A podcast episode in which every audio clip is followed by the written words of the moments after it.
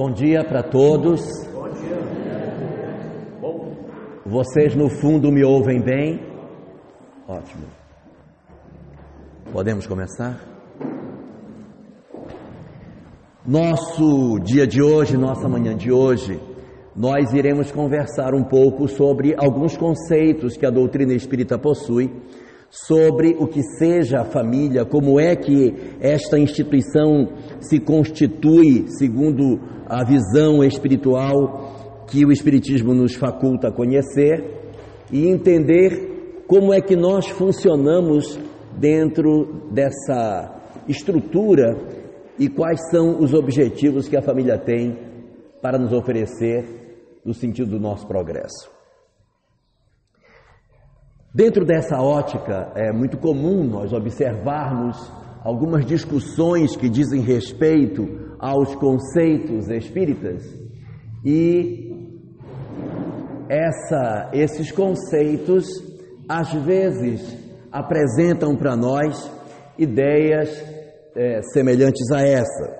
Por exemplo, que o propósito da existência, qual é o propósito da existência?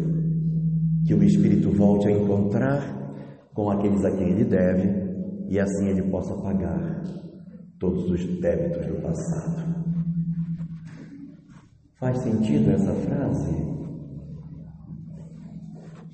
O propósito da existência é que o espírito volte a encontrar com aqueles a quem deve e assim ele possa pagar todos os débitos que traz do passado. Faz sentido? Isso era uma pergunta. Faz sentido? Faz. Tenho uma notícia triste para dar para vocês. Pode até fazer sentido, mas isso aqui não é doutrina espírita. Ok? Por que não é doutrina espírita? Porque o objetivo da existência não é que o espírito volte a encontrar com quem deve. E ele não tem que pagar débito do passado. Essa é uma visão que muitas vezes a gente tem do que seja a vida, a existência, como se fosse uma cruz que a gente carregasse, gemendo, ai, como se a vida fosse um fardo que a gente tem que suportar. E isso tem muito a ver com algumas heranças que nós trouxemos da nossa formação. Eu não estou dizendo isso de forma alguma com sentido de crítica, entendam bem. É mais com sentido de reflexão. Eu acredito que muitos de nós aqui somos originários do, do cristianismo tradicional, mais especificamente do catolicismo, que tem, nós temos raízes muito fortes. Eu acredito que todos aqui, quando têm passagem pelo pelo catolicismo, aprendem uma oração chamada Salve Rainha. Salve Rainha, Mãe de Misericórdia, esperança nossa, salve. A Ti suplicamos, gemendo e chorando neste vale de lágrimas. Não, é, degradados filhos de Eva, gemendo e chorando Neste, é um negócio muito doído, né? Então, a gente acaba trazendo muito essa ideia de que a existência humana é uma cruz, que a família é um fardo, que isso é um, um, um drama que a gente tem para resolver e acabamos é, trazendo para dentro das conceituações espíritas a ideia de que a gente renasce para encontrar com quem deve, com quem deve, e assim a gente possa pagar os débitos que a gente traz do passado. Se nós pudéssemos tirar essa conceituação e trazermos um conceito mais próximo daquilo que a doutrina espírita apresenta, nós diríamos que o propósito da vida é a educação plena do espírito. Aí faz mais sentido. O objetivo da vida não é nem da existência, mas da vida, do existir entre as múltiplas existências corporais, tem como grande objeto o quê? A educação plena do espírito. E a educação plena do espírito passa por todas as suas faces, pelos aspectos intelectuais, pelos aspectos morais, pela questão de convivência, pela nossa habilidade de lidarmos com os conflitos, pelo dom de saber conviver com as pessoas, de saber aceitar as pessoas como elas são, de nós sabermos trabalhar as nossas emoções diante dos conflitos que a vida vai trazer, desenvolver a nossa habilidade de podermos conhecer as coisas para sermos mais úteis. Então, o grande objetivo pelo qual nós existimos não é para que a gente pague as coisas, não é para que a gente venha para a terra para gemer neste vale de lágrimas, é para que a gente venha para cá para promover um processo de educação efetiva de cada um de nós no rumo da felicidade. Essa é a grande proposta que a doutrina espírita nos apresenta. E isso é um fenômeno que ele vai se passando ao longo das várias etapas da vida física, até que a gente alcance a condição de plenitude espiritual, onde nós alcançamos um, uma determinada condição de sermos almas reconhecidas pela grandeza que já possuímos. Só que a gente começa isso bem lá atrás. Nós começamos isso bem no princípio das nossas histórias, com uma construção ainda bastante singela daquilo que a vida pode nos oferecer. Então, quando nós começamos a nossa, a nossas existências corporais na Terra, ainda como homens primitivos, na rudeza das nossas compreensões sobre o que seja a vida, nós, na verdade, não temos ainda vínculos com outros espíritos. Diz-nos a doutrina espírita que nós somos criados, na verdade, é, indivíduos em separado, nós não somos criados de cacho. Quando o Papai do Céu nos cria, ele não faz assim, ah, esse aqui vai ser o cacho dos Pereira, esse é o cacho dos Oliveira. Ninguém nasce de cacho, a gente nasce indivíduo. E é assim que a gente é. Só que, na medida em que a gente vai vivendo e vai convivendo desde o princípio da nossa história, nós vamos criando novos conhecimentos, novos saberes, e nesses novos saberes a gente vai aprendendo a, a se cobrir, a criar roupas, a usar calçados para proteger os pés, dominamos o fogo, melhoramos as nossas ferramentas que passam de serem pedras lascadas para pedras polidas, depois passamos para usar metais como ferramentas, passamos a morar não em cavernas, mas em cabanas, em casas. São processos de crescimento do lado intelectual e, consequentemente, do lado moral, nós também vamos desenvolvendo e vamos criando vínculos e vamos descobrindo afeto, vínculos com pessoas e a partir dessas vinculações vamos criando os primeiros laços que vão formar as nossas famílias. Eu não quero assustar ninguém, mas a galera que anda com a gente já está há muito tempo andando conosco. Não é de agora que esses espíritos constituem os nossos núcleos mais próximos de convivência. Eu não sei se todos perceberam aqui nessa fotografia, nessa imagem, isso aqui é um sepultamento, para quem não viu. Neste sepultamento nós temos aqui uma cova aberta, um indivíduo sendo sepultado em posição fetal, que era uma, uma prática muito comum, as pessoas eram sepultadas em, em, em posição fetal, e junto com ele estão colocados vários objetos. Que objetos são esses? Alimento, que mais? Ferramentas, tigelas, os objetos pessoais, enfeites, são colocados juntos com o morto. Por que motivo a gente enterrava o morto com suas tigelas e suas ferramentas e seus enfeites? Você já estava morto. Para viajar, porque eles acreditavam que ia para continuar essa vida de caça, de comer, é a vida mais material. Então, eles já enterravam as pessoas com seus objetos pessoais porque eles tinham a ideia de que essa pessoa iria continuar viva e ela ia sentir falta dos seus objetos pessoais. Ela ia usar. Ela iria usar. É a ideia da existência após a morte. Então agora eu vou fazer a pergunta para tirar 10. pergunta para 10. De onde eles tiraram a ideia de que as pessoas iam ficar depois da morte caçando, usando as ferramentas? Da cabeça deles? Não, uma consciência, no instinto. Da intuição. Esquentou. Sabe de onde eles tiraram? Da mediunidade. Porque a mediunidade está conosco desde quando surgiu na Terra. A prova da mediunidade está aí, porque esses homens eles viam os outros. Mas eu estou vendo meu pai aqui.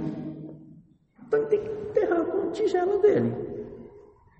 A, a, ideia de que existia vida após a morte decorria de que os sacerdotes, os xamãs, os pajés, como a gente queira chamar, viam os seus entes da, da sua aldeia vivos após a morte. Então tem que enterrar o cara com tudo que ele tinha.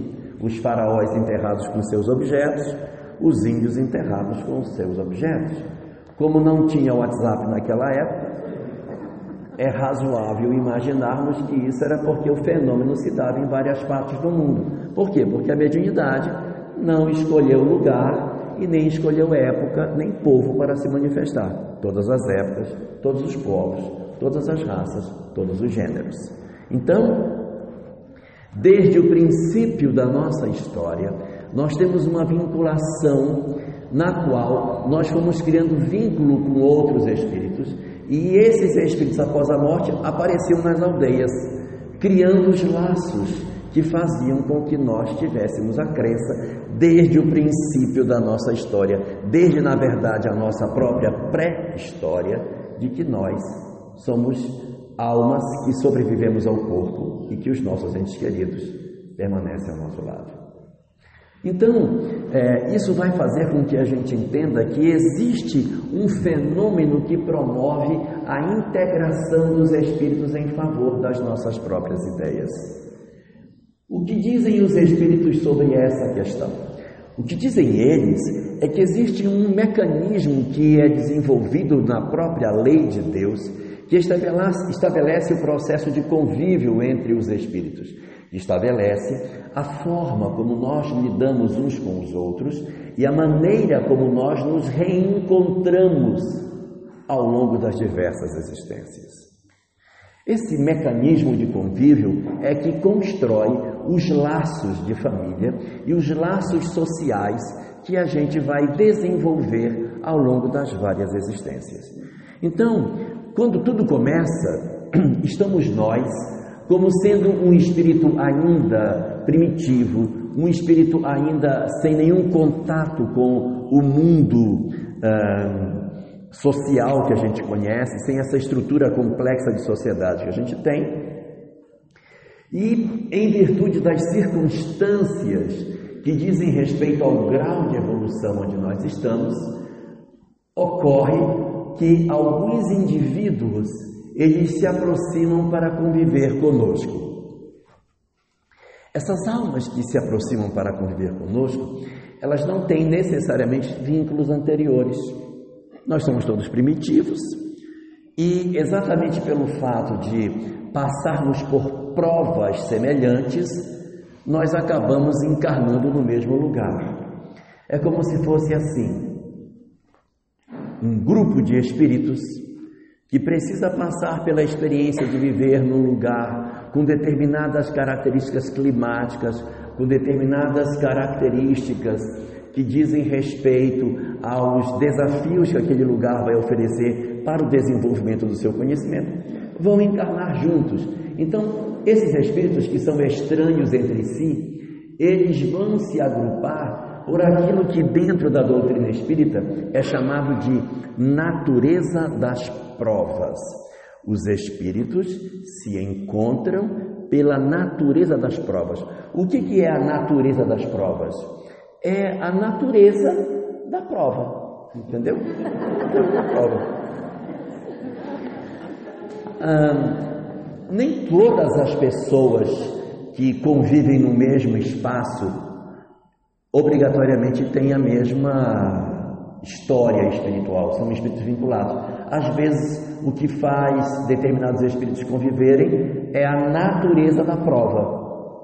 Digamos, ah, eu tenho um grupo de pessoas que precisaria renascer na região de Dourados.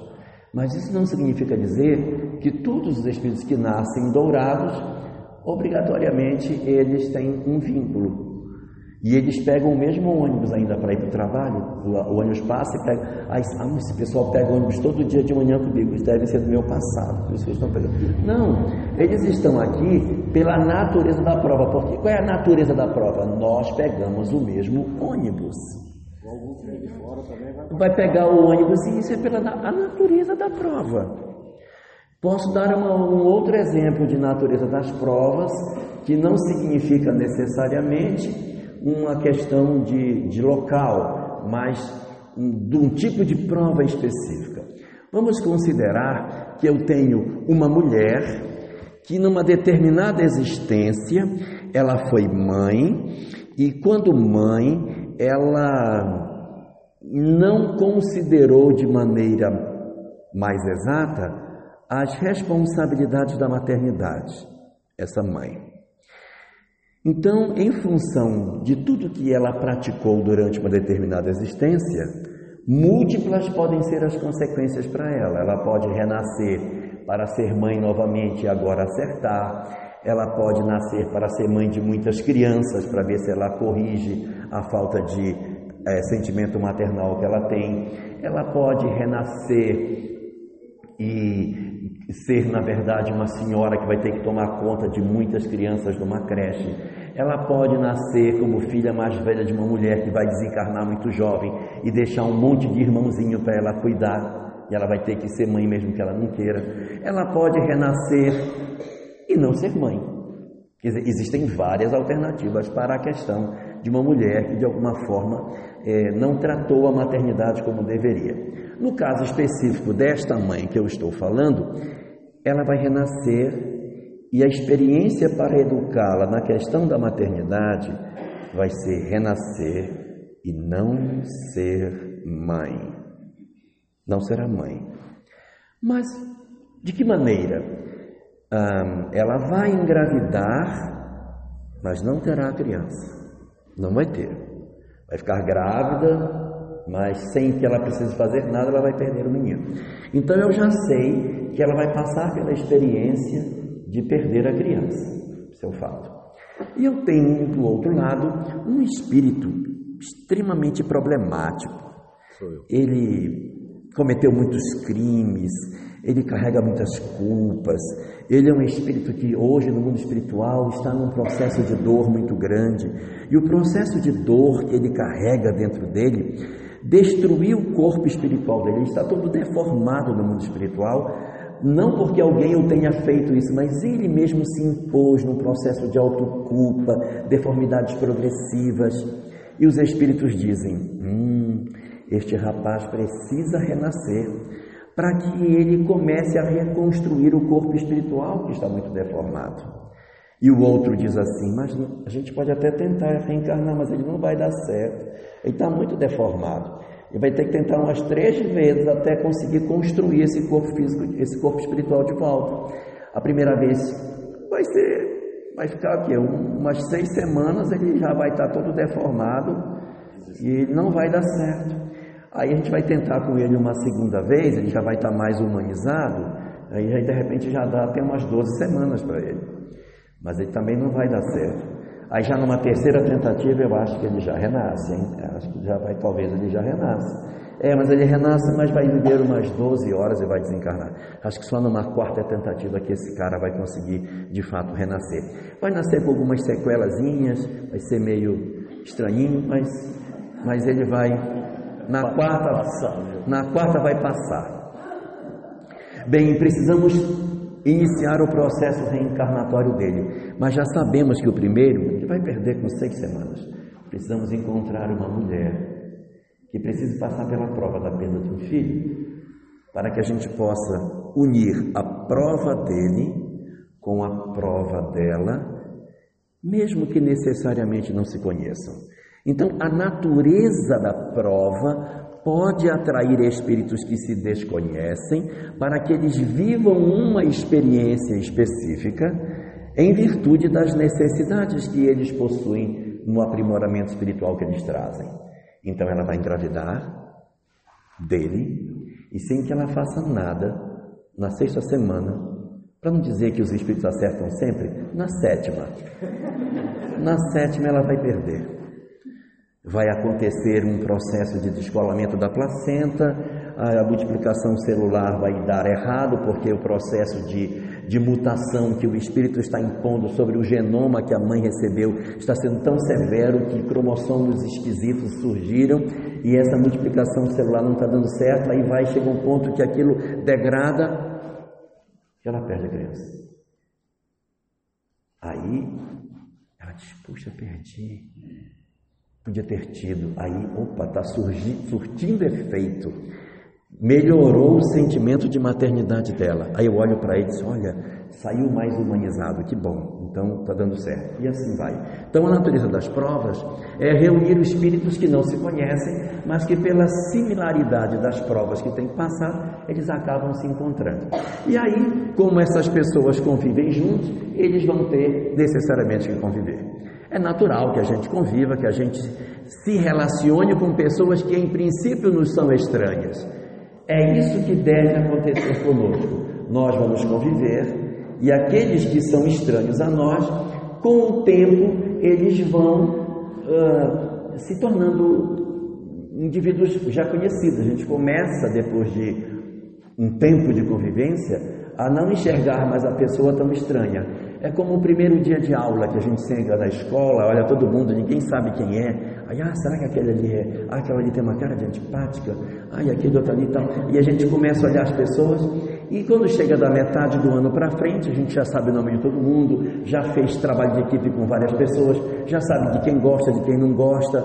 Na metade do ano as coisas já estão mais ou menos desenvolvidas. Então, depois de um tempo de convivência, essas mesmas pessoas, elas já possuem características diferentes conosco. Por quê? Porque esses indivíduos a gente pode ter, ao longo do tempo, desenvolvido por esses companheiros um sentimento de afeto. Então, aquele indivíduo que me parecia tão indiferente, ele já me é um serzinho simpático que eu já gosto da convivência dele. Me agrada estar na companhia. E eu estou na primeira existência com ele, tá?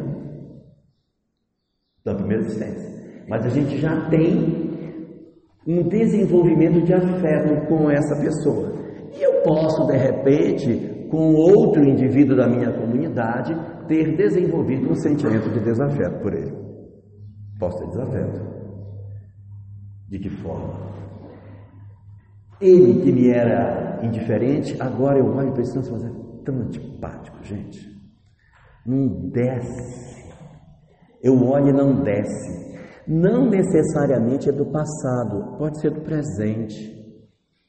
A gente não se conhecia, está se conhecendo agora. Eu tenho causas no presente que justificam e eu tenho então já justificativas para gostar ou não gostar de alguém. No livro Evangelho segundo o Espiritismo, capítulo 5, quando fala, quando fala sobre bem-aventurado os, os aflitos, fala sobre especificamente as causas das aflições. E diz que existem as causas anteriores e as causas atuais. Para que nós não sejamos fanáticos, é muito importante que nós não atribuamos tudo ao passado. Porque a gente só deve atribuir ao passado quando não existirem causas no presente que justifiquem aquilo que aconteceu conosco com relação a outras pessoas. Eu estou confundindo? Eu vou contar um caso para vocês que ajuda a entender. Há uns 25 anos atrás, na casa espírita que eu participo, apareceu um rapaz lá dizendo o seguinte: Eu vim aqui na casa espírita porque eu sou um espírito que sofre muita perturbação espiritual por conta do meu passado, sabe? Eu, o meu passado, eu fui o, o filho de um general e eu era uma pessoa que não dava valor às coisas e por conta disso hoje eu sou muito perseguido e os espíritos me perseguem e fazem eu perder tudo que eu tenho. Eu cheguei aqui em Rondônia, eu consegui me estabilizar, eu consegui montar uma loja, eu comprei minha casa, eu tinha meu carro, eu tinha minhas coisas, meus negócios estavam indo todos muito bem e eu simplesmente perdi tudo. Eu estou de zero novamente, tendo que recomeçar a minha vida por causa desse karma que eu possuo do passado e essa perturbação que não deixa eu progredir. Então eu fiquei assim pensando, puxa, mas o cara tinha carro, tinha casa, ele tinha tudo, tinha uma loja. Aí eu perguntei assim: e você tinha todas essas coisas? Tinha. E você perdeu isso como? No jogo. Você acredita?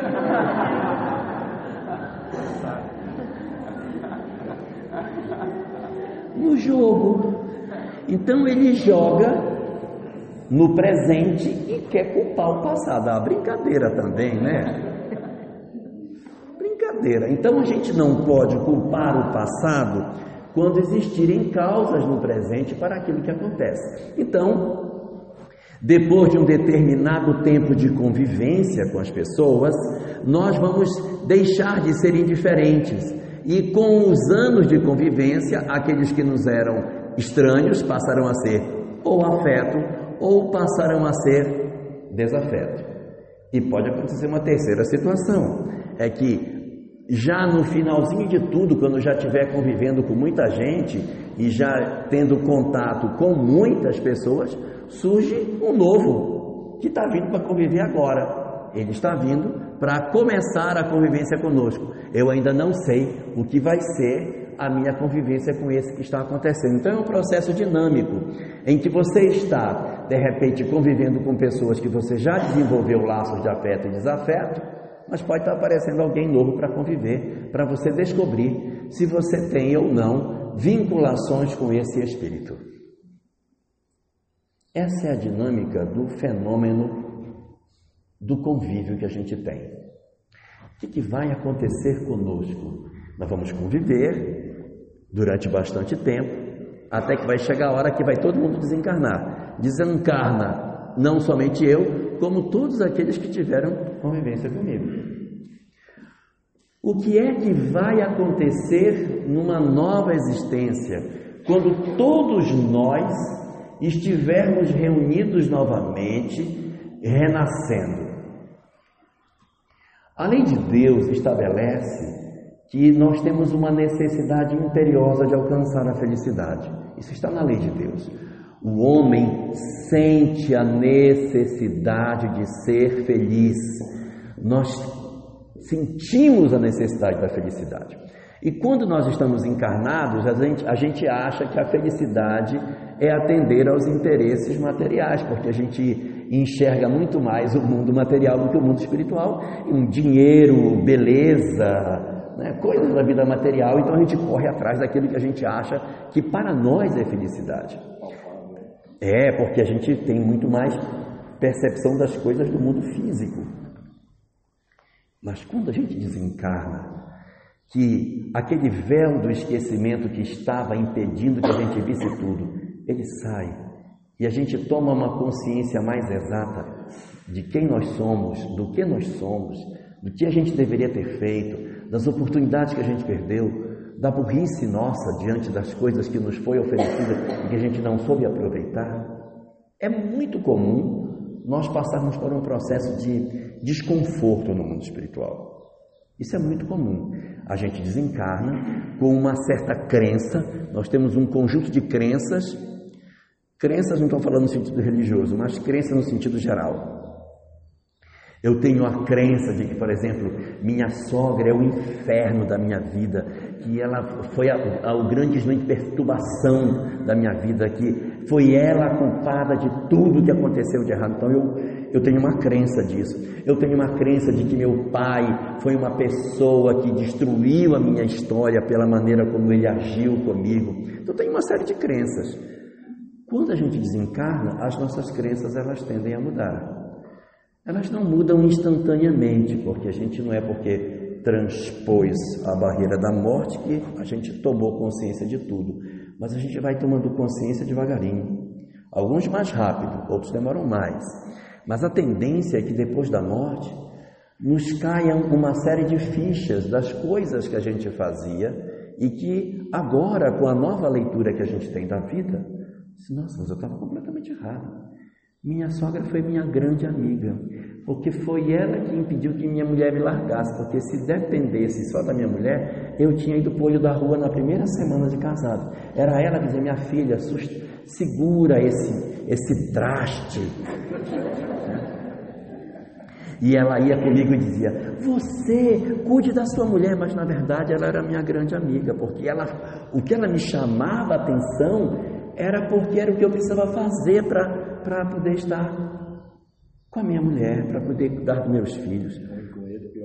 Nossa, eu, puxa, minha, eu tive tanta raiva da minha sogra. Meu Deus, que arrependimento, que arrependimento, que arrependimento.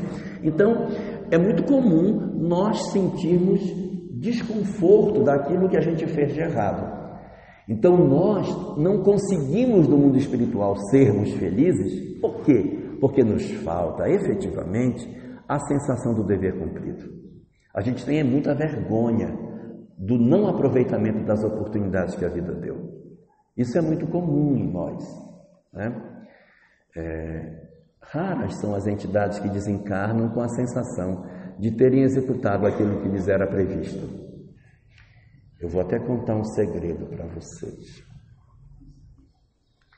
Quando os espíritos desencarnam com a sensação de terem executado tudo o que deveriam ter feito, que é um percentual mínimo, mínimo daqueles que realmente conseguem fazer isso, eles são chamados de completistas.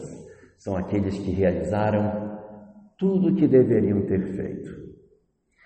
E daí, o grande mérito dos completistas é poderem escolher na outra existência o corpo que eles quiserem. Então vai poder escolher. Tem gente que diz assim, ah, eu queria demais então fazer toda a minha programação, que quando eu voltar eu quero vir igual a Angelina Jolie, quero pegar o, o modelo dela e vir. Só que se você for completista, quando chegar, não, não, quer isso, vai me dar um trabalho danado, me dá esse outro aqui, me dá esse mais feinho que está. Esse está ótimo, que eu vou passar despercebido. Se eu vier com esse outro aqui, não vai dar certo. Então a gente acaba é, mudando os nossos conceitos. Então a gente mira no objetivo e quando alcança o alvo descobre, não, mas eu, eu vim por causa de uma coisa, agora que eu estou aqui descobri que esse não é o ideal. Mas nós no mundo espiritual sentimos muito desconforto de não sabermos aproveitar as oportunidades que a vida pode nos oferecer. E a gente percebe que uma das principais razões que nos faz sermos infelizes no mundo espiritual foi a nossa incapacidade de convivermos com as pessoas que a gente não soube conviver. Nosso sentimento de ódio, nosso planejamento de vingança, nossa mágoa, isso tudo nos atrapalhou demais. A mágoa, ela é muito perigosa. Às vezes a gente pensa que só o ódio é perigoso, mas a mágoa também é. Mágoa e ódio são coisas é, muito próximas, mas não são semelhantes, tá? O ódio a gente tem de algumas pessoas e a mágoa a gente tem das pessoas que a gente não esperava que fizesse aquilo com a gente. A gente só tem mágoa de quem a gente ama, tá? É. Se a pessoa assim, eu sou profundamente magoada com fulano, então é porque gosta, por isso que se magoou.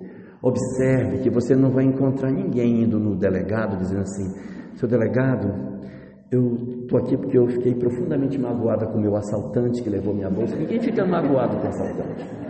Porque a gente só se magoa com quem você depositou nessa pessoa um sentimento e o cara não correspondeu ao que você esperava. O marido não correspondeu ao que você esperava. O filho não correspondeu. A mãe, o pai, uma pessoa que você estimava fez algo para você que lhe decepcionou profundamente. Aí já era mágoa.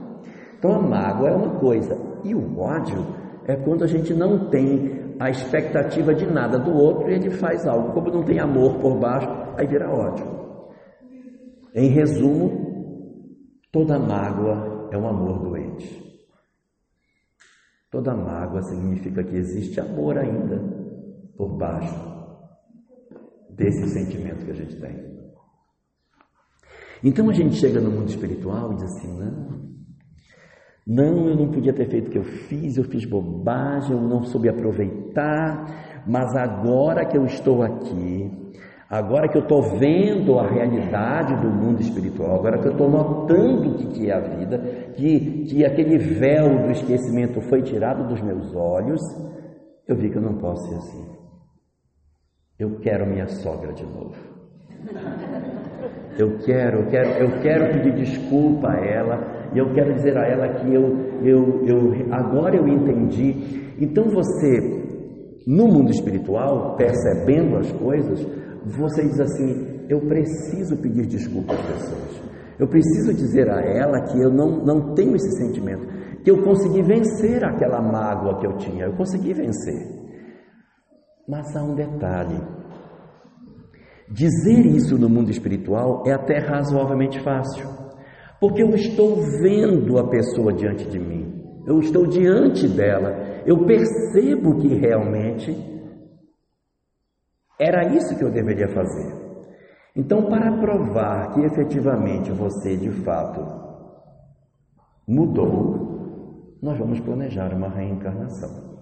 Você vai retornar com essa pessoa e eu vou dar o véu do esquecimento para saber se realmente você mudou. Então a gente volta e aí você vai reencontrar com essas pessoas que agora elas já não são mais indiferentes. Elas não são mais indiferentes, porque elas já vêm de uma história do passado.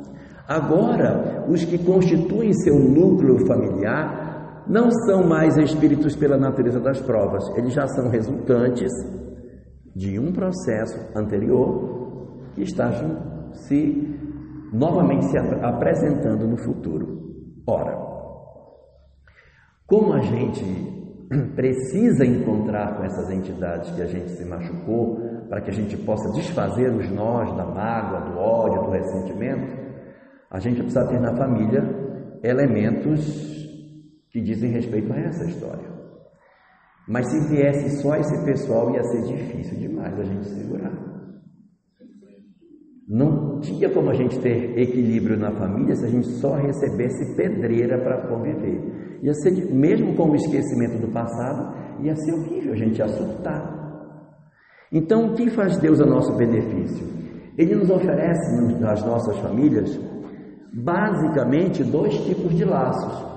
Ele permite que os laços de afeto do ontem também voltem. Então, aqueles mesmos indivíduos que você no passado conviveu e que você ama, renascem também. Para dar um refresco, porque senão não ia dar certo. Imagine você conviver numa família em que todas as pessoas fossem pessoas que você quisesse distância. Você ia surtar dentro de casa não ia dar certo. Então, parte da nossa família é decorrente dos laços de afeto do ontem, espíritos do ontem que renascem próximo de nós na condição de laços de afeto. Mas, evidentemente, nós temos também o retorno de antigos companheiros do passado que renascem agora do ladinho da gente também. Então nós temos tanto companheiros que são espíritos do ontem, que são afeto, como companheiros que são desafeto. É muito comum as pessoas quando dizem isso, ah, eu queria muito saber quem é meu laço de afeto, quem é meu laço de desafeto. Isso não vale a pena, porque se fosse para gente saber, a gente já nascia sabendo. Se a gente nasceu com o véu, é porque isso não é bom saber. Mas mesmo assim, a gente percebe pela facilidade de relacionamento, pelo gosto que a gente sente em tocar a pessoa, a, a saudade que a gente quando a gente chega em casa, quando você se debruça no berço, a emoção que você sente quando você vê o seu laço de afeto é diferente da emoção que você sente quando você vê aquele. Você não sei, eu tenho que fazer um pouquinho mais de esforço para me aproximar dessa pessoa. O outro não, mas tem um ímã. Quando eu olho assim, meu olho chega e ilumina quando eu vejo. Então, esses são os indicativos do laço de afeto e do laço de desafeto. Evidentemente, se a gente for uma pessoa muito problemática, daquelas que briga no trabalho, briga com o vizinho, briga com os irmãos, reclama dos pais, vamos ter famílias numerosas, com muitos laços de desafeto, né? Às vezes a gente nasce com família pequena porque a gente também não dá conta de segurar três desafetos. Então, vem um por vez. Tá? Dessa vez você vai ser filho único, mas na próxima você vai estar melhor, vou mandar só dez para você começar o trabalho. Por quê? Porque a gente tem que estar preparado para encontrar. Existem muitas pessoas que dizem assim: ah, então se eu fiz na outra já vai encontrar. Não, não vai. Não necessariamente você encontra o seu desafeto numa existência seguinte, porque a gente precisa estar em condições de poder trabalhar e lucrar com essa convivência. Porque se for para colocar uma pessoa que eu odeio e que eu não tenho ainda recurso de conviver com ela, a vida vai virar um inferno. Quer dizer, a gente está conspirando contra o sucesso da nossa, do nosso progresso espiritual. Então, alguns conflitos entre espíritos ocorrem hoje e só quando estamos maduros o suficiente é que você tem a chance de reencarnar ou de reencontrar com esses espíritos. É por isso que às vezes a gente ouve algumas pessoas falarem assim: ah, porque não sei o que, que tem. Esse espírito foi um espírito que durante a Idade Média. Mas meu Deus, na Idade Média tem mil anos. Ainda não deu tempo, não. Quer dizer, tempo deu, só que a gente não mudou nesses mil anos, então não deu para fazer a aproximação. Porque se fizesse isso há 300 anos atrás, nós iríamos sucumbir fatalmente.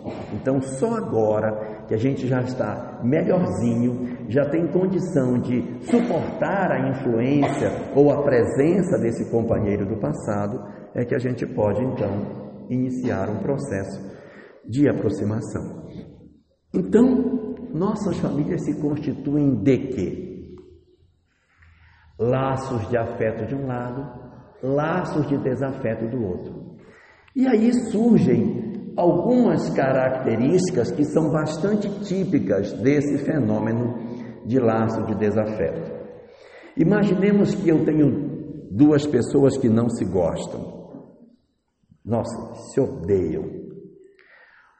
Só que aquela pessoa que era o meu agressor, ele era o meu agressor e ele descobriu que ele estava errado. Ele se modificou. Ele se modificou. Quando ele se modifica, ele não precisa mais estar próximo de mim, porque ele melhorou se o meu agressor melhora, ele não precisa mais estar próximo de mim, porque na verdade ninguém deve para ninguém. Nós devemos para a lei e para nós mesmos. Então, se por algum acaso esse companheiro do lado de cá, ele melhorou e eu não me interessa o que aconteceu comigo, mas se ele melhorou, ele não precisa mais vir ele está fora do circuito. Não precisa mais. Acontece que eu não melhorei. O meu agressor melhorou, mas eu não. Eu continuo com ódio, eu continuo com mágoa, eu continuo gemendo, eu continuo me arrastando, reclamando do que ele me fez e tal. Quando o nosso agressor melhora e eu não melhora, outro vem e toma lugar. Lembra uma, uma passagem que tem de Jesus que diz assim: Ah, porque vai expulsar o demônio, mas se expulsar o demônio e não limpar a casa, e a casa ficar vazia, depois sete vão vir para ocupar, né? Por quê? Porque o que mais tem é gente perturbada, gente. Tem um bocado. Se você tem um desafeto com alguém o seu desafeto melhora e você não, quem está precisando de ajuda é você. Ele já não precisa mais. Então, nessa circunstância, ele segue para outros caminhos e você vai encontrar uma pessoa que vai fazer o papel dele. na sua vida para dar, tentar dar uma arrumada nesse fenômeno aí. Mas pode acontecer coisa diferente. Pode acontecer que ele melhorou, mas você também melhorou. Ah, se o seu algoz no mundo espiritual realmente melhorou, entendeu que estava errado e mudou de vida, e você também mudou de vida, o que, que pode acontecer? Não precisa mais vir esse laço de desafeto para cá. E o que, que vai acontecer? Já que ele melhorou e você melhorou, o que é mais provável de acontecer é que nessas circunstâncias ele vem para cá para fazer com você laço de afeto. Não se gosta? Então vamos ficar juntinhos de novo. Aprendemos a nos gostar. Então agora a gente vai conviver como laço de afeto. Eu não sei se vocês estão entendendo o que eu quero dizer, mas é, é mais ou menos assim. Odiar, a gente perde tempo. Porque o cara, uma hora ou outra, vai passar para o outro lado, entendeu? Então, se ele entrou pelo laço de afeto, ele um dia vai virar laço de afeto. Não tem jeito. Quanto mais você odeia, mais prolonga, porque ele vai, ele, um dia ele vai virar para o lado de cá. Nós vamos só perdendo tempo. Tem palmeirense, tem corintiano. Não tem jeito. É. Um dia os, todos os palmeirenses serão corintianos. e vice-versa. Todos os corintianos serão palmeirenses. Né? Muito bem, então nessa dinâmica que a gente tem, as nossas famílias são formadas fundamentalmente por esses dois laços, mas não podemos esquecer que existe o terceiro laço também. Além dos laços de afeto e dos laços de desafeto, pode acontecer de nas nossas famílias surgir um indivíduo que está vindo para começar uma convivência agora. Eu não sei porque eu não estou com mau presságio dessa convivência. Estou com mau presságio. É acho que não vai dar muito certo. Bom, mas é, essa dinâmica ela acontece porque aparecer nos nossos lares espíritos que não são do nosso passado não é uma característica tão incomum. A tendência é que quanto mais primitivo é o espírito, maior é a chance de você ter uma entidade que renasce naquele lar sem que tenha vínculo com o passado. Por quê? Porque são espíritos em início de evolução, tiveram poucas existências, têm pouco karma, evidentemente a chance de encontrar gente nova é maior. À medida que o tempo vai passando, múltiplas existências, eu tenho uma tendência crescente de que cada vez mais eu tenha a chance de ter dentro da minha casa espíritos que já são conhecidos do passado, laço de afeto, laço de desafeto, sei lá o que seja, mas uma chance menor de espíritos que acordem na nossa família pela natureza das provas. Isso é a tendência, mas isso não quer dizer que não apareça. Pode aparecer. No livro O Drama da Bretanha, que conta a história de André de Guzmán, livro de Ivone Pereira, autor Charles, Andréa de Guzmán é a terceira encarnação que ela conta nos seus livros. A primeira é Berthe, a primeira é uh, Ruth, Ruth Caroline de la Chapelle, que faz um monte de bobagem. Aí ela renasce como Berthe de Somerville, no livro Cavaleiro de Nimier. Aí desencarna e reencarna como Andréa de Guzmán. Nessas duas existências anteriores, ela fez muita besteira, muita bobagem que fazem os espíritos para tentar com que ela não cometa bobagem. Ela reencarna numa família estranha. Vocês perceberem, o grupo familiar que a recebe na última existência, como André de Guzmán, não a conhece do passado. Por quê? Porque eles entendem que aquele grupo familiar era muito condescendente com ela, passava muito a mão na cabeça dela. Então, para que ela não passasse por uma nova existência com aquele grupo familiar que poderia levá-la a um novo fracasso em termos espirituais, ela renasce num grupo estranho.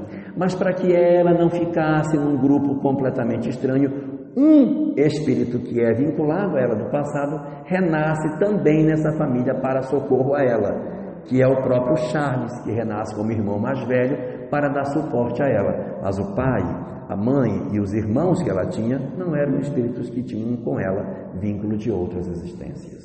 Então isso é razoavelmente comum quando você precisa de um processo terapêutico aonde renasce renasce o espírito num ambiente que ele precisa pela natureza das provas que ele tem que passar. De repente eu preciso educar alguém numa determinada área e para que eu eduque essa pessoa numa determinada área, eu renasço esta pessoa dentro de uma família que tem uma educação que eu preciso que tenha para pelo menos tentar colocar a pessoa dentro dos eixos. E a gente pode também receber dentro do nosso lar espíritos estranhos que renascem dentro das nossas famílias com o objetivo de aproveitarem as oportunidades que a gente pode conceder a fim de que eles se desenvolvam espiritualmente. Então, espíritos pela natureza das provas, embora eles não sejam tão esperados nas famílias mais velhas, espíritos mais experientes, espíritos que já tiveram muitas vivências, não é impossível a gente ter almas estranhas que aportam no nosso lar para conviver conosco em função das chamadas natureza das provas. Está claro o que digo? Muito bem. Se está claro o que digo, então vamos ver um resumo da ópera. Vamos lá?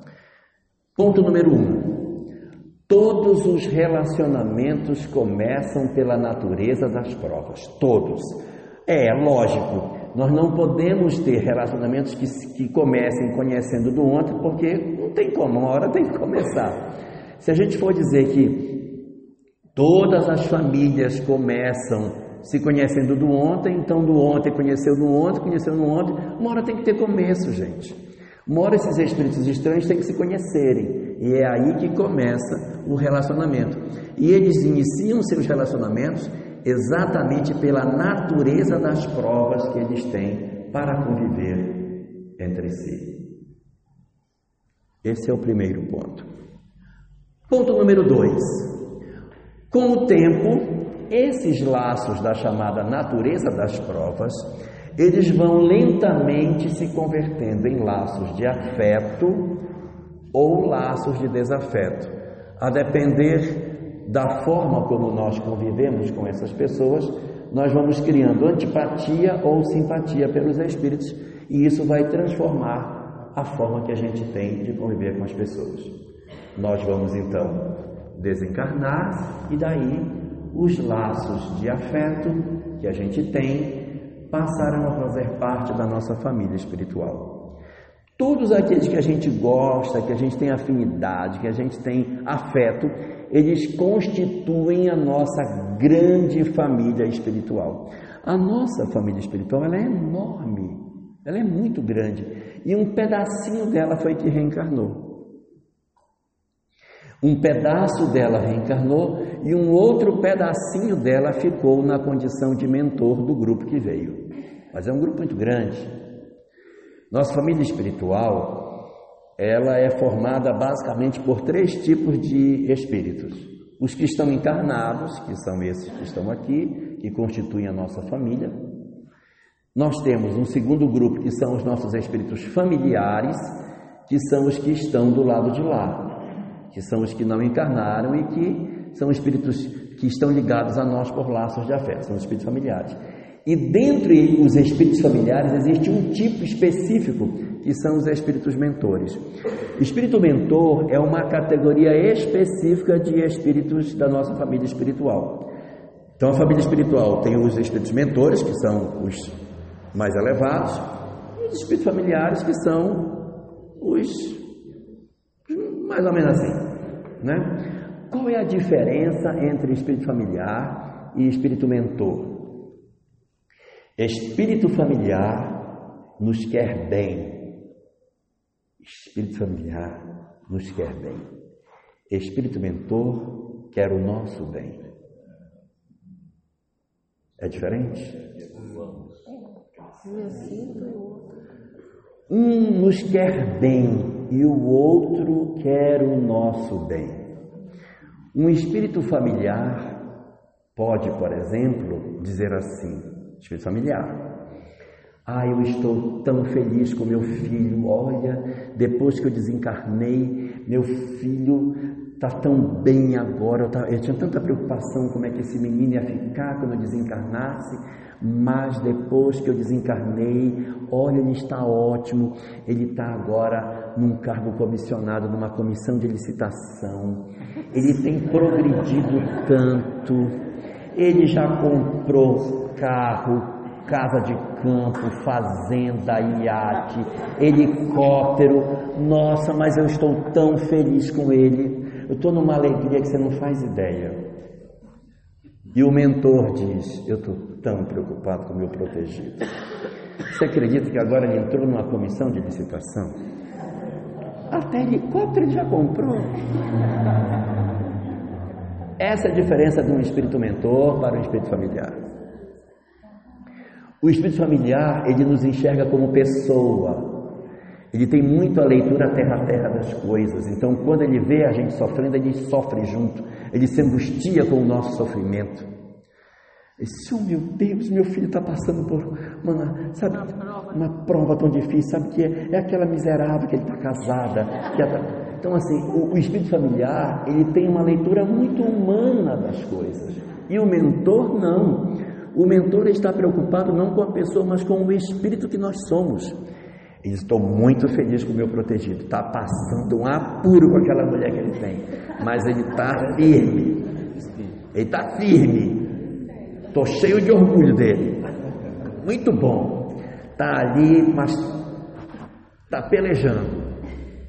Muito bom, muito bom. Está resistindo. Está resistindo ali, está ótimo. Então, é, espíritos mentores são uma leitura diferente. O dia que espírito familiar passar a nos ver com a ótica espiritual, ele deixa de ser familiar e passa a ser chamado de mentor, por uma questão conceitual.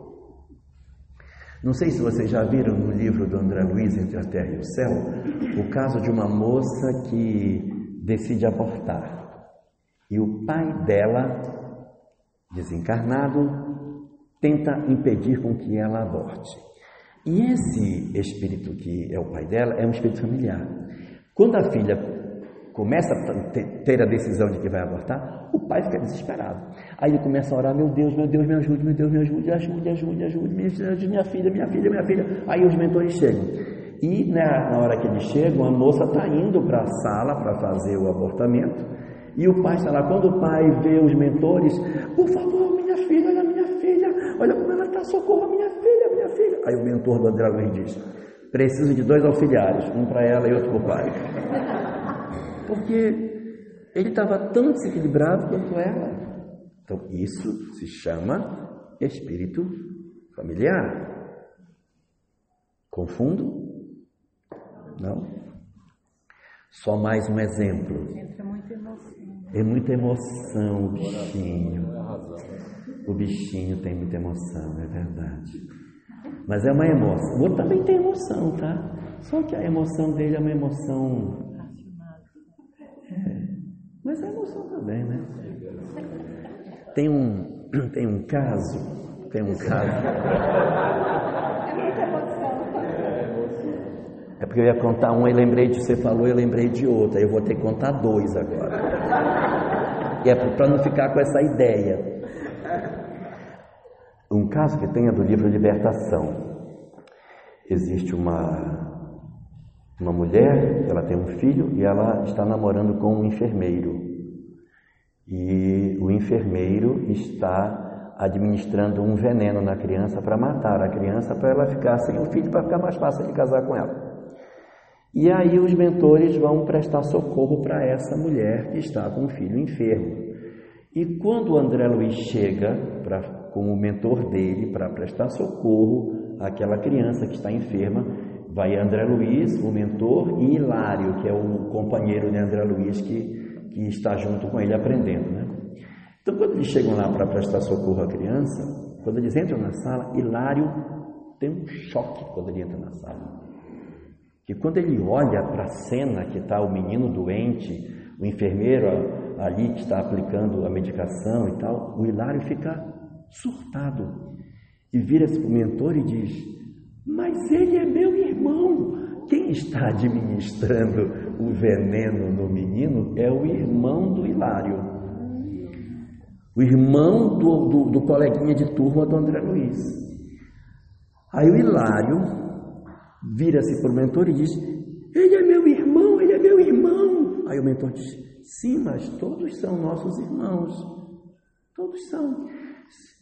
Mas ele é meu irmão. Aí ele, na condição de espírito que está aprendendo as leis do, né, do universo e tal, vai no irmão dele, desencarnado, claro, o irmão não ouve, diz assim: Eu juro para você que se você matar essa criança, eu mato você. Né?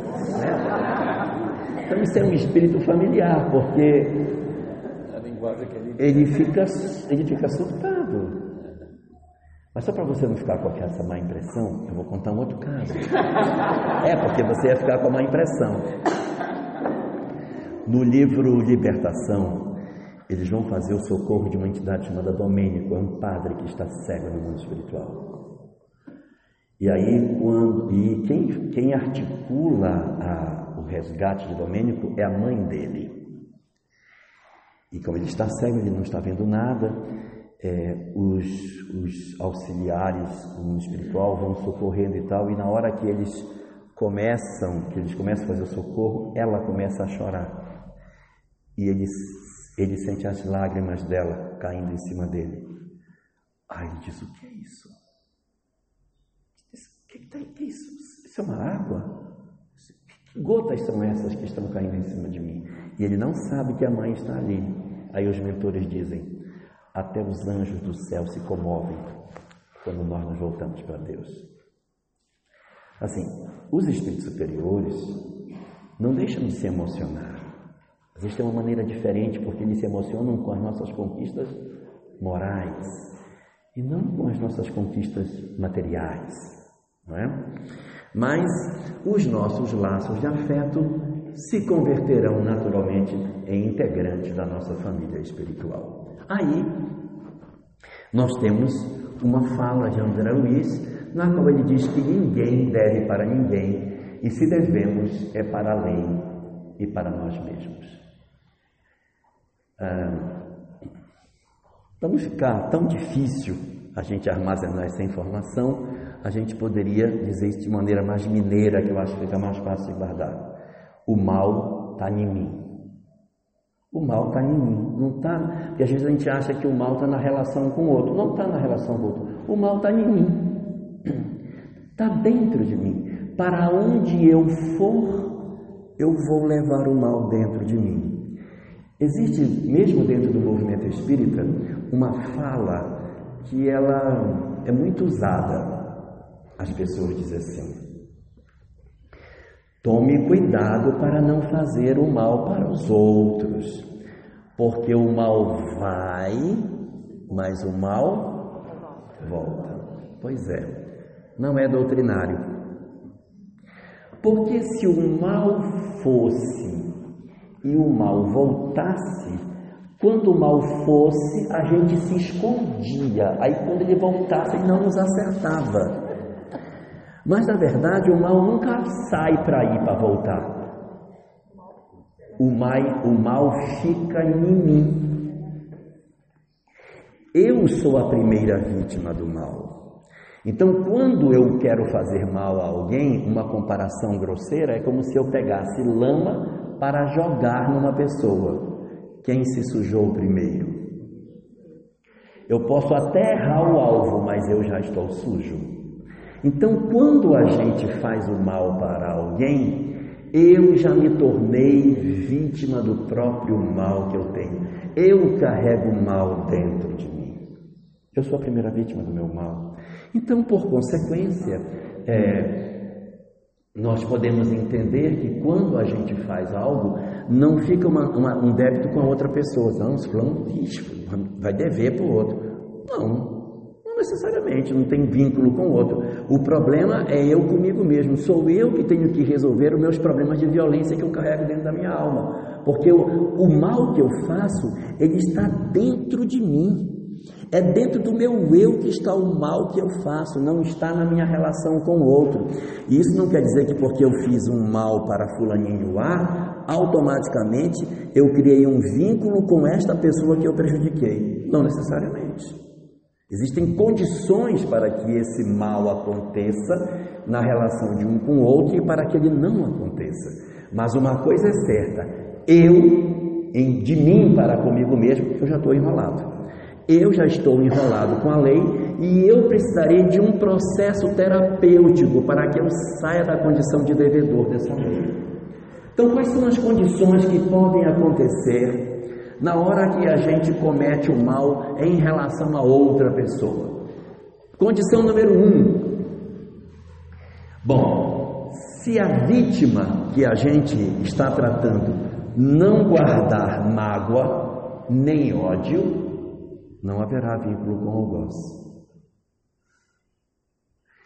Se eu não guardo mágoa ou ódio, eu não tenho vínculo com o outro. Que instrumento eu vou ter que usar para não ter mágoa ou não ter ódio? O perdão. O perdão, portanto, na leitura que a doutrina espírita faz, não é um princípio teológico, o perdão para o Espiritismo não é um conceito da teologia, não é uma verdade do ponto de vista, porque Jesus ensinava que a gente tinha que perdoar, então, não é um princípio teológico, ele é uma necessidade terapêutica. Eu necessito perdoar para desvincular os laços que eu tenho com o meu algoz. A gente sabe que a psicologia, a autoajuda e todos esses movimentos que não são espiritismo, mas que parecem muito com, do ponto de vista material, falam que se você tiver mágoa, tiver ódio, você vai ficar doente, você pode desenvolver um câncer, você pode ficar perturbado, você pode um monte de coisa. É, isso é verdade, tudo isso é verdade, mas o espiritismo vai muito além da autoajuda. E hoje, assim, existe uma preocupação muito grande dentro do movimento espírita com o processo de psicologização do movimento espírita, que é a gente se afastar dos princípios espíritas e ficar só agarrado a psicologia. Esse não é a proposta do Espiritismo. A proposta do Espiritismo é entender a questão psicológica, mas não se divorciar dos aspectos espirituais que são inerentes ao próprio conceito do esteio básico do Espiritismo. Então você vai dizer que se você não perdoar você vai ficar doente? Vai. Você vai dizer que se você não perdoar você vai ficar doente psicologicamente? Vai. Mas não pode deixar de dizer que se você não perdoar, você vai ter outros desdobramentos que a autoajuda não vai, porque ela só vai até aqui, ela não vai para lá. Quais são os outros desdobramentos? Primeiro deles, as companhias espirituais que você ganha. Uma série de entidades perturbadas vão se vincular a você. Se você é uma vítima que fica gemendo por conta daquilo que o outro lhe fez, você corre o risco de se juntar com uma série de entidades sofredoras gemente também e fica todo mundo gemendo um do lado do outro e você até piora porque você não sabe mais se o sofrimento é seu ou se é das suas companhias espirituais. Essa é a primeira consequência. E a segunda é a consequência futura com relação à questão da reencarnação. O que, que vai acontecer no futuro conosco se nós não perdoarmos? Então eu preciso perdoar para que eu desconecte do meu algoz. Eu preciso para que eu me desconecte dele. Veja que isso muda completamente o sentido de que a gente diga que a gente tem que perdoar porque é bonitinho. Não é porque é só bonitinho, não, é porque precisa fazer. Ou você faz isso, ou você vai estar ligado a ele. Quando a gente guarda mágoa, guarda ódio de alguém, e você diz para a pessoa assim: o que você me fez não tem perdão. E o queixinho treme quando fala, né? Fala o queixinho treme. Não tem perdão. Eu nunca vou perdoar o que você me fez. O que eu estou dizendo é uma coisa, mas a energia que eu estou emitindo de mim está dizendo o seguinte: eu quero encontrar com você de novo. Se for isso que a gente quer, então pode continuar assim que tá bom. porque a chance de encontrar vai ser alta. Mas se você não quer encontrar com essa pessoa, solta o cidadão. Solta.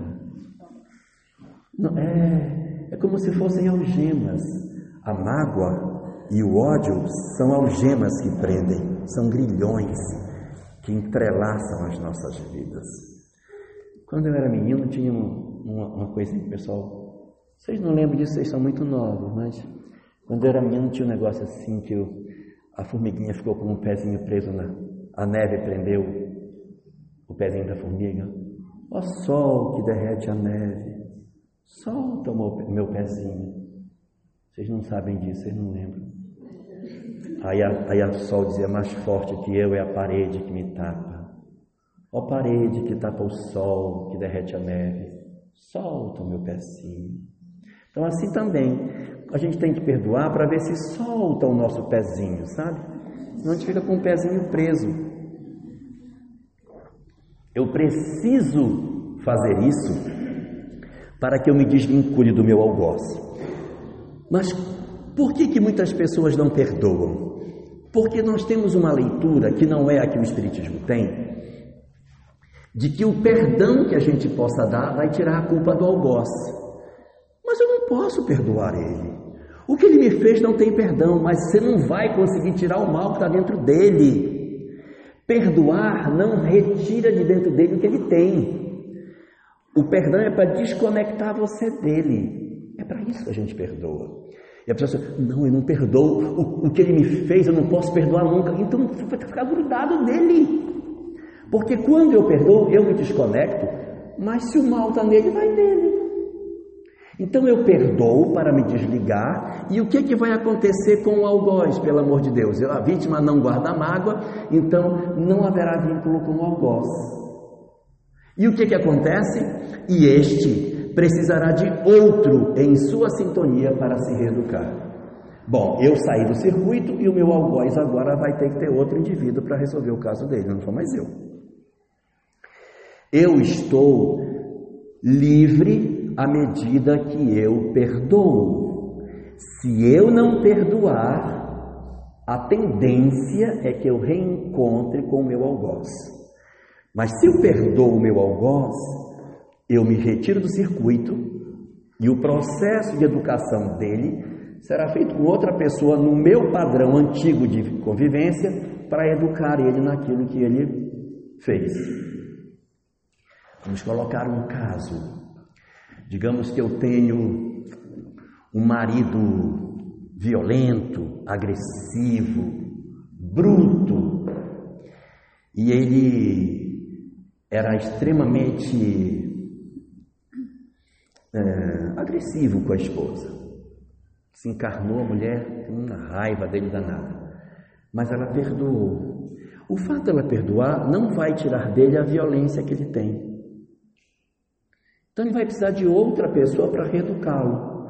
Então ele pode nascer numa próxima existência magrinho, franzino, cheio, rapitismo. É, o bichinho todo, todo ruimzinho. E ele acabou casando com aquela moça que ganhou o MMA recentemente. Aquela que jogou a outra de pescoço no chão. Essa aí, ele casou com ela. Gente, ele vai se educar tranquilamente. A primeira luta. Ele vai se educar. Nós não, nós não devemos nos converter em justiceiros. Quero lembrar a vocês que na lei de Moisés está dito que a pessoa que ferir o outro pagará. Já viram essa frase? Olho por olho, dente por dente. Quando vocês puderem, vocês deem uma lida nesse texto, que todo mundo fala, mas às vezes o pessoal não vai lá para ler. Lá não está dito como as pessoas acham que está, não está dito assim. E se alguém tirar o olho do outro, esse que teve o olho tirado, vai tu mesmo e tira o olho do teu irmão. Não é, ele diz que ele vai pagar olho por olho dele, não diz como. Porque a lei vai se encarregar de resolver. Você não precisa vestir a capa de justiceiro e sair com uma espada na mão querendo fazer a justiça. A lei se encarrega. Porque se você fizer justiça, você mancha sua mão de sangue.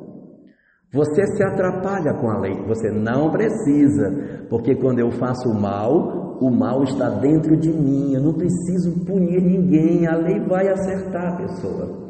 Eu outro dia vi um amigo meu contando uma história muito interessante, que quando ele era adolescente, o irmão dele teve lá um problema e ele era adolescente e ele ficou com ódio do cara que machucou o irmão dele. Disse: Eu vou me vingar, eu vou me vingar, eu vou matar esse cara, eu vou matar esse cara. E dizendo isso para um amigo que era policial.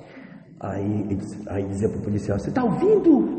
Eu vou matar quem fez isso com meu irmão. Aí o policial, que não era espírita nem nada, mas era uma pessoa experiente, disse para ele assim: Olha, você pode se matar a ele.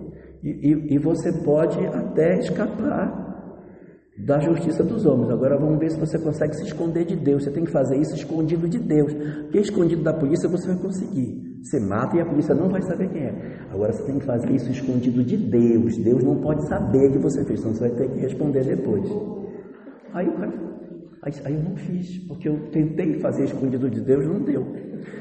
Por quê? Porque a lei se encarrega. Você fazendo, você já vai se enrolar sozinho. Então, quando você não guarda mágoa, você não terá vínculo com algoz e esse vai precisar de outro para se educar. Eu sei lá quem é, não sei, mas eu tendo me perdoado, eu me retirei do circuito. Não é?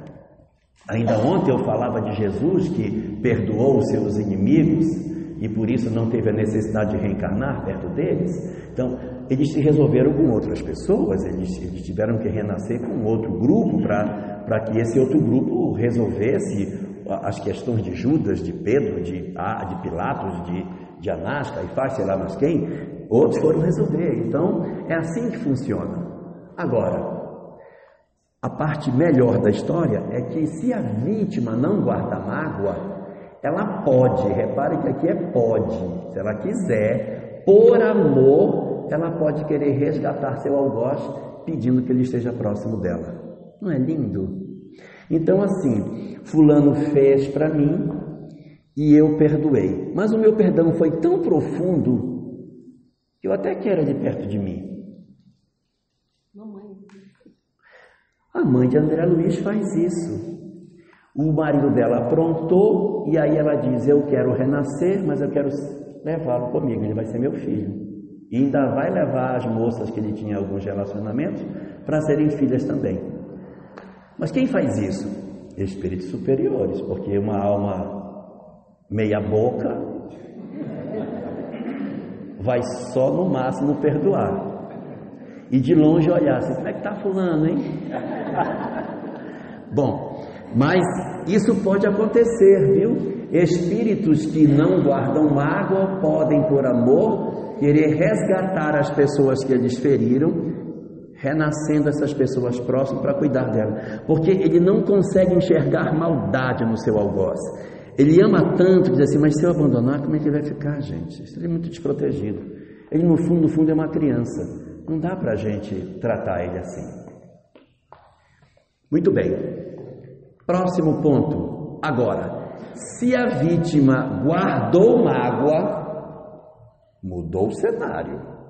A vítima agora guardou mágoa e o seu algoz ainda não se transformou. Então os dois estão no mesmo padrão. Nem eu mudei, porque eu continuo com raiva, continuo com mágoa do meu algoz, e o meu algoz também não se transformou. Se os dois não mudaram, qual é a tendência? Se os dois não se transformaram, o mais provável é que volte a se reencontrar. Isso é o que costuma acontecer, porque como a gente tem resistência ao perdão e resistência à mudança, a gente faz e depois se reencontra, faz, se reencontra, faz, se reencontra, até que a gente quebre o círculo vicioso de fazer e depois um ficar com uma água para um lado e o outro sem mudança para o outro. Enquanto a gente não fizer, a tendência é que a gente esteja se reencontrando. Isto é claro. Próxima situação. O encontro entre a vítima e o algoz pode esperar por séculos até estarem aptos a aproveitarem a experiência. Enquanto eles não puderem aproveitar, a tendência é que não, não se encontrem.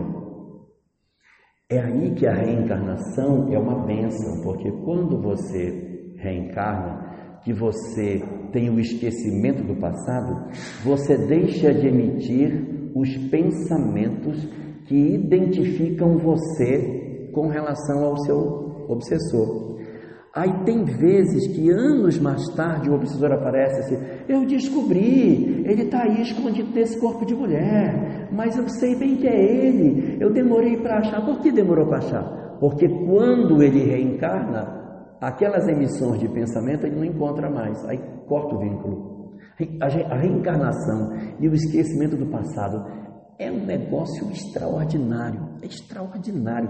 É uma sacada de gênio o esquecimento do passado, porque é isso que vai desconectar os espíritos, oportunizar que as pessoas refaçam seus caminhos. É um negócio genial, muito bem bolado. E ele só é possível por quê? Porque os nossos corpos são muito grosseiros, por isso que, por isso que permite. Que se o corpo fosse mais sutil, não abafava tanto, mas o corpo é tão grosseiro que abafa quase tudo. Então a gente fica só com umas lembrancinhas das coisas, né? A depender de cada pessoa. Mas esse encontro entre vítima e algoz pode demorar séculos para que eles se façam de novo, em função das dificuldades que as pessoas possam ter no aproveitamento das experiências conjuntas. Próximo ponto, penúltimo ponto Bom, última condição. Agora a vítima guardou mágoa, mas o algoz já se transformou. Agora é o reverso. Agora o algoz mudou. Quem ficou para trás foi a vítima.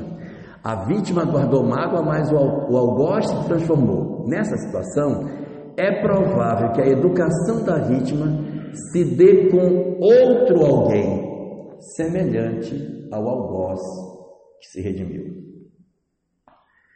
Então sai aquela pessoa, porque ele se transformou, e isso acontece. Tem vezes que a gente acha que a vítima vai se transformar primeiro que o algoz. Tem vezes que o algoz muda antes da vítima, porque a vítima é tão gemente, ela fica, ai, ele me bateu, ai, ele me bateu, fica séculos gemendo do que aconteceu, e o outro já mudou, e ele que ficou para trás. Aí Aquele que cometeu o chamado mal já está redimido. E a vítima ainda está lá gemendo pelo que aconteceu lá atrás. Nessas circunstâncias, outro vai assumir o processo educativo dessa vítima que tem dificuldade de mudar. Ok? E por último, para a gente fechar essa parte, o último ponto que deveria ser a parte que a gente deveria olhar com bastante atenção para que a gente encurtasse o nosso caminho para a felicidade, é que no final de tudo só haverá laços de afeto.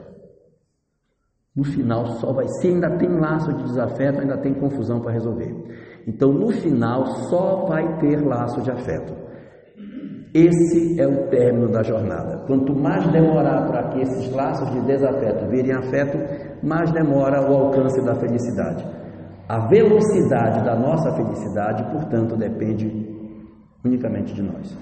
Se a gente desfizer os laços, mais rapidamente nós seremos espíritos felizes.